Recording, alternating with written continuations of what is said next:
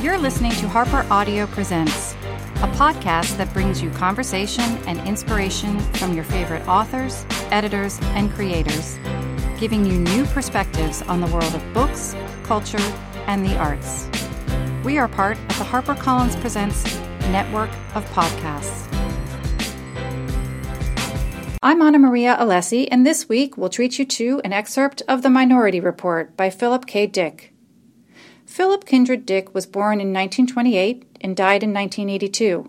He attended Berkeley High School in Berkeley, California, along with Ursula Le Guin, although they didn't know each other at the time, and he briefly attended UC Berkeley. He sold his first story in 1951, and Minority Report was published in 1956. It's a story that questions the existence of free will. It's set in the year 2054, where identification is done via eye scanning, dreams can be recreated through computers, and computer images can be made into holograms. It's the story of John Anderton, a member of the Washington, D.C. based pre crime unit, where murderers, identified by people known as precogs, are arrested before they can commit a murder.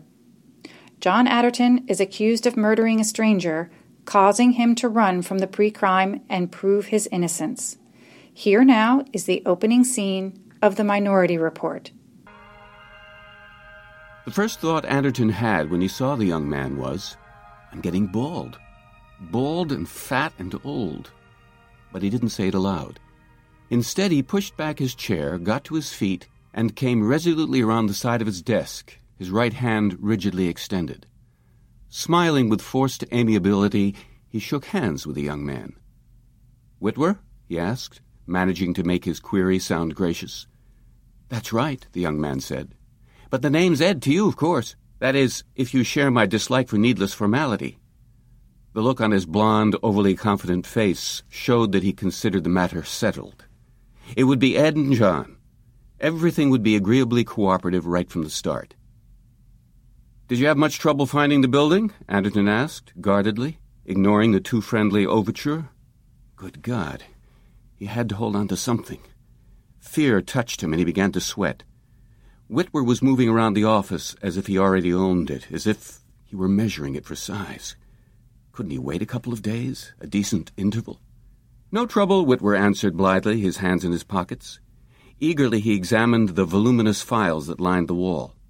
I'm not coming into your agency blind, you understand. I have a few ideas of my own about the way pre crime is run. Shakerly, Anderton lit his pipe. How is it run? I should like to know. Not badly, Witwer said. In fact, quite well. Anderton regarded him steadily. Is that your private opinion, or is that just cant? Witwer met his gaze guilelessly. Private and public.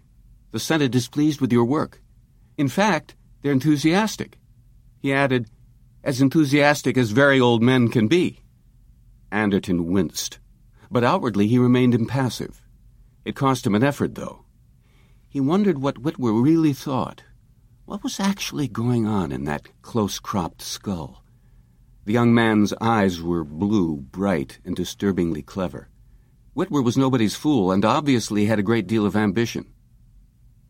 As I understand it, Anderton said cautiously, you're going to be my assistant until I retire. That's my understanding, too, the other replied, without an instant's hesitation. Which may be this year or next year, or ten years from now. The pipe in Anderton's hand trembled. I'm under no compulsion to retire. I founded pre crime, and I can stay on here as long as I want. It's purely my decision. Witwer nodded, his expression still guileless. Of course. With an effort, Anderton cooled down a trifle. I merely wanted to get things straight. From the start, Witwer agreed. You're the boss. What you say goes. With every evidence of sincerity, he asked, Would you care to show me the organization? I'd like to familiarize myself with the general routine as soon as possible.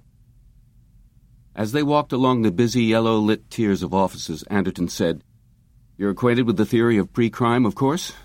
I presume we can take that for granted? I have the information publicly available, Witwer replied.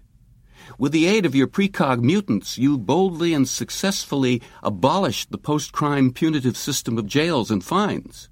As we all realize, punishment was never much of a deterrent and could scarcely have afforded comfort to the victim already dead. They had come to the descent lift. As it carried them swiftly downward, Anderton said, You've probably grasped the basic legalistic drawback to pre crime methodology. We're taking in individuals who have broken no law. But they surely will, Witwer affirmed with conviction. Happily, they don't, because we get them first before they can commit an act of violence. So the commission of the crime itself is absolute metaphysics. We claim they're culpable. They, on the other hand, eternally claim they're innocent. And in a sense, they are innocent. The lift let them out, and they again paced down a yellow corridor. In our society, we have no major crimes, Anderton went on, but we do have a detention camp full of would be criminals. Doors opened and closed, and they were in an analytical wing. Ahead of them rose impressive banks of equipment, the data receptors and the computing mechanisms that studied and restructured the incoming material. And beyond the machinery sat the three precogs, almost lost to view in the maze of wiring. There they are, Anderton said dryly. What do you think of them? In the gloomy half darkness, the three idiots sat babbling. Every incoherent utterance, every random syllable was analyzed, compared, reassembled in the form of visual symbols, transcribed on conventional punch cards, and ejected into various coded slots. All day long the idiots babbled, imprisoned in their special high-backed chairs, held in one rigid position by metal bands and bundles of wiring, clamps. Their physical needs were taken care of automatically. They had no spiritual needs. Vegetable-like, they muttered and dozed and existed. Their minds were dull, confused, lost in shadows. But not the shadows of today. The three gibbering, fumbling creatures with their enlarged heads and wasted bodies were contemplating the future. The analytical machinery was recording prophecies, and as the three precog idiots talked, the machinery carefully listened. For the first time, Witwer's face lost its breezy confidence. A sick, dismayed expression crept into his eyes, a mixture of shame and moral shock. It's not pleasant, he murmured. I didn't realize they were so. He groped in his mind for the right word, gesticulating. So deformed. Deformed and retarded, Anderton instantly agreed, especially the girl there. Donna is 45 years old, but she looks about 10. The talent absorbs everything. The ESP lobe shrivels the balance of the frontal area. But what do we care? We get their prophecies. They pass on what we need. They don't understand any of it, but we do. Subdued, Witwer crossed the room to the machinery. From a slot, he collected a stack of cards. Are these the names that have come up? he asked. Obviously. Frowning, Anderton took the stack from him. I haven't had a chance to examine them, he explained, impatiently concealing his annoyance. Fascinated, Witwer watched the machinery pop a fresh card into the now empty slot. It was followed by a second and a third. From the whirring discs came one card after another. The precogs must see far into the future, Witwer exclaimed. They see quite a limited span, Anderton informed him. One week or two ahead at the very most. Much of their data is worthless to us, simply not relevant to our line. We pass it on to the appropriate agencies, and they in turn trade data with us. Every important bureau has its cellar of treasured monkeys. Monkeys? Witwer stared at him uneasily. Oh, yes, I understand. See no evil, speak no evil, etc. very amusing. Very apt. Automatically, Anderton collected the fresh cards which had been turned up by the spinning machinery. Some of these names will be totally discarded, and most of the remainder record petty crimes, thefts, income tax evasion, assault, extortion. As I'm sure you know, pre-crime has cut down felonies by 99 and decimal point eight percent. We seldom get actual murder or treason. After all, the culprit knows we'll confine him in the detention camp a week before he gets a chance to commit the crime. When was the last time an actual murder was committed? Witwer asked. Five years ago, Anderton said, pride in his voice. How did it happen? The criminal escaped our teams. We had his name. In fact, we had all the details of the crime, including the victim's name. We knew the exact moment, the location of the planned act of violence. But in spite of us, He was able to carry it out, Anderton shrugged. After all, we can't get all of them. He rifled the cards, but we do get most. One murder in five years, Witwer's confidence was returning. Quite an impressive record. Something to be proud of. Quietly, Anderton said, I am proud. Thirty years ago, I worked out the theory, back in the days when the self seekers were thinking in terms of quick raids on the stock market. I saw something legitimate ahead, something of tremendous social value. He tossed the packet of cards to Wally Page, his subordinate in charge of the monkey block. See which ones we want, he told him. Use your own judgment. As Page disappeared with the cards, Witwer said thoughtfully, It's a big responsibility. Yes, it is, agreed Anderton. If we let one criminal escape, as we did five years ago, we've got a human life on our conscience. We're solely responsible. If we slip up, somebody dies. Bitterly, he jerked three new cards from the slot. It's a public trust. Are you ever tempted to. Witwer hesitated. I mean, some of the men you pick up must offer you plenty. It wouldn't do any good. A duplicate file of cards pops out at Army GHQ. It's check and balance. They can keep their eye on us continuously as they wish. Anderton glanced briefly at the top card. So even if we wanted to accept a. He broke off, his lips tightening. What's the matter? Witwer asked curiously. Carefully, Anderton folded up the top card and put it away in his pocket. Nothing, he muttered. Nothing at all. The harshness in his voice brought a flush to Witwer's face. You don't really like me, he observed. True, Anderton admitted. I don't. But he couldn't believe he disliked the young man that much. It didn't seem possible. It wasn't possible. Something was wrong. Dazed, he tried to steady his trembling mind. On the card was his name. Line one, an already accused future murderer. According to the coded punches, pre-crime commissioner John A. Anderton was going to kill a man, and within the next week. With absolute, overwhelming conviction, he didn't believe it. In the outer office, talking to Page, stood Anderton's slim and attractive young wife, Lisa.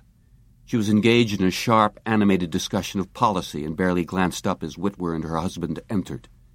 Hello, darling, Anderton said. Witwer remained silent, but his pale eyes flickered slightly as they rested on the brown-haired woman in her trim police uniform. Lisa was now an executive official of pre-crime, but once, Whitwer knew, she had been Anderton's secretary.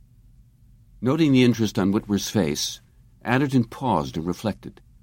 To plant the card in the machines would require an accomplice on the inside, someone who was closely connected with pre-crime and had access to the analytical equipment. Lisa was an improbable element, but the possibility did exist. Of course, the conspiracy could be large-scale and elaborate, involving far more than a rigged card inserted somewhere along the line the original data itself might have been tampered with. Actually, there was no telling how far back the alteration went. A cold fear touched him as he began to see the possibilities. His original impulse, to tear open the machines and remove all the data, was uselessly primitive. Probably the tapes agreed with the card. He would only incriminate himself further. He had approximately 24 hours. Then the Army people would check over their cards and discover the discrepancy. They would find in their files a duplicate of the card he had appropriated. He had only one of two copies, which meant that the folded card in his pocket might just as well be lying on Page's desk in plain view of everyone. From outside the building came the drone of police cars starting out on their routine roundups. How many hours would elapse before one of them pulled up in front of his house? What's the matter, darling? Lisa asked him uneasily. You look as if you've just seen a ghost. Are you all right? I'm fine, he assured her. Lisa suddenly seemed to be aware of Ed Witwer's admiring scrutiny. Is this gentleman your new co-worker, darling? she asked. Warily, Anderton introduced his new associate. Lisa smiled in a friendly greeting.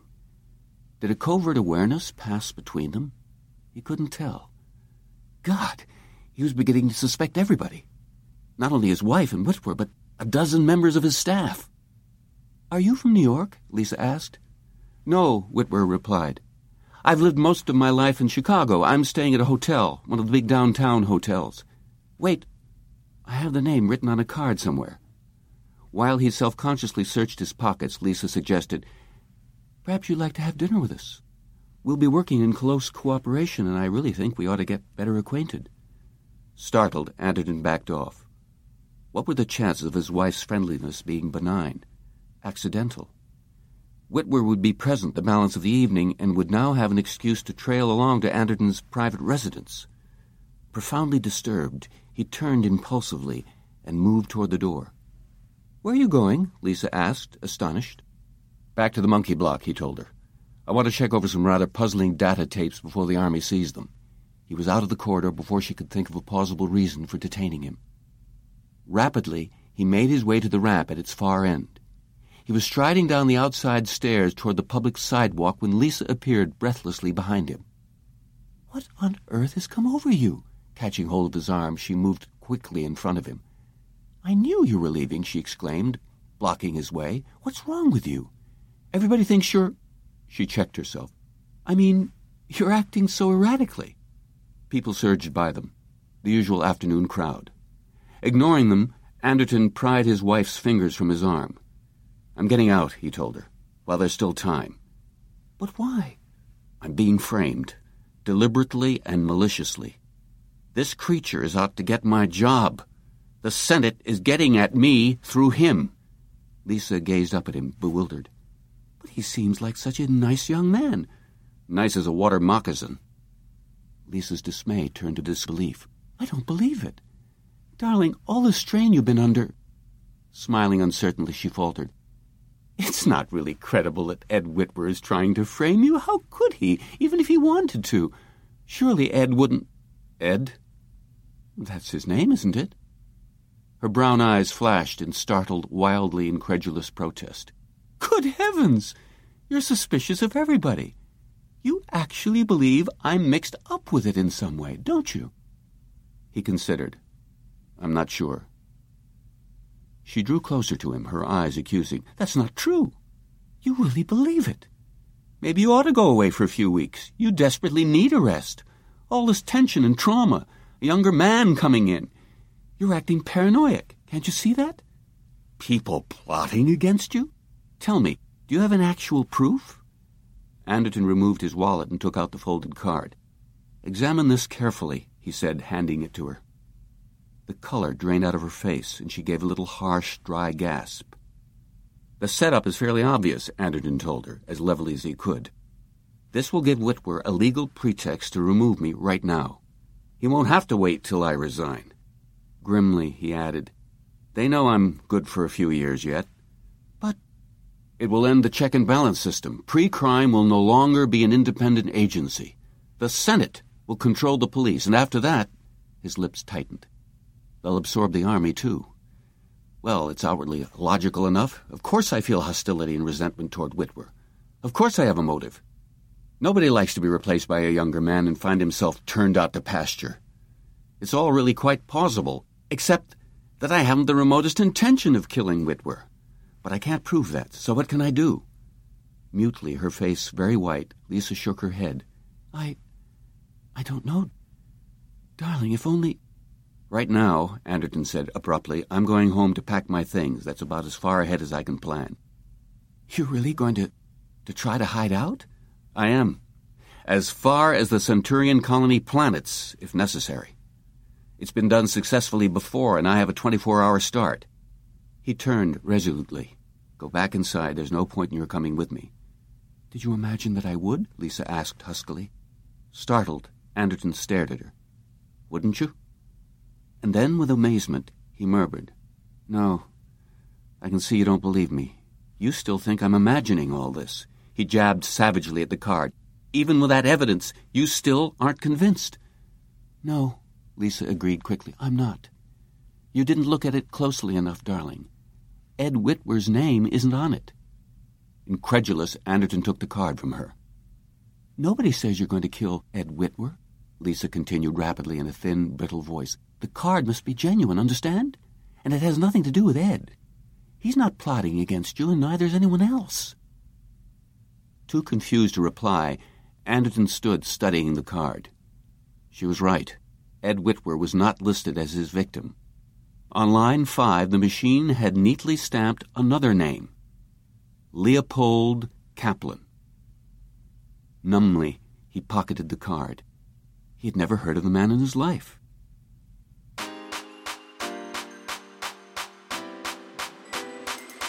Thank you for listening.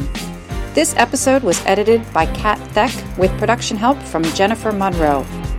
The books featured in this episode are available for purchase wherever books are sold. Please be sure to subscribe to Harper Audio Presents, and you can send us a question or comment via our Facebook page. We hope you'll join us next time as we hear more from the leading figures across books, culture, and the arts. All brought to you by Harper Audio Presents.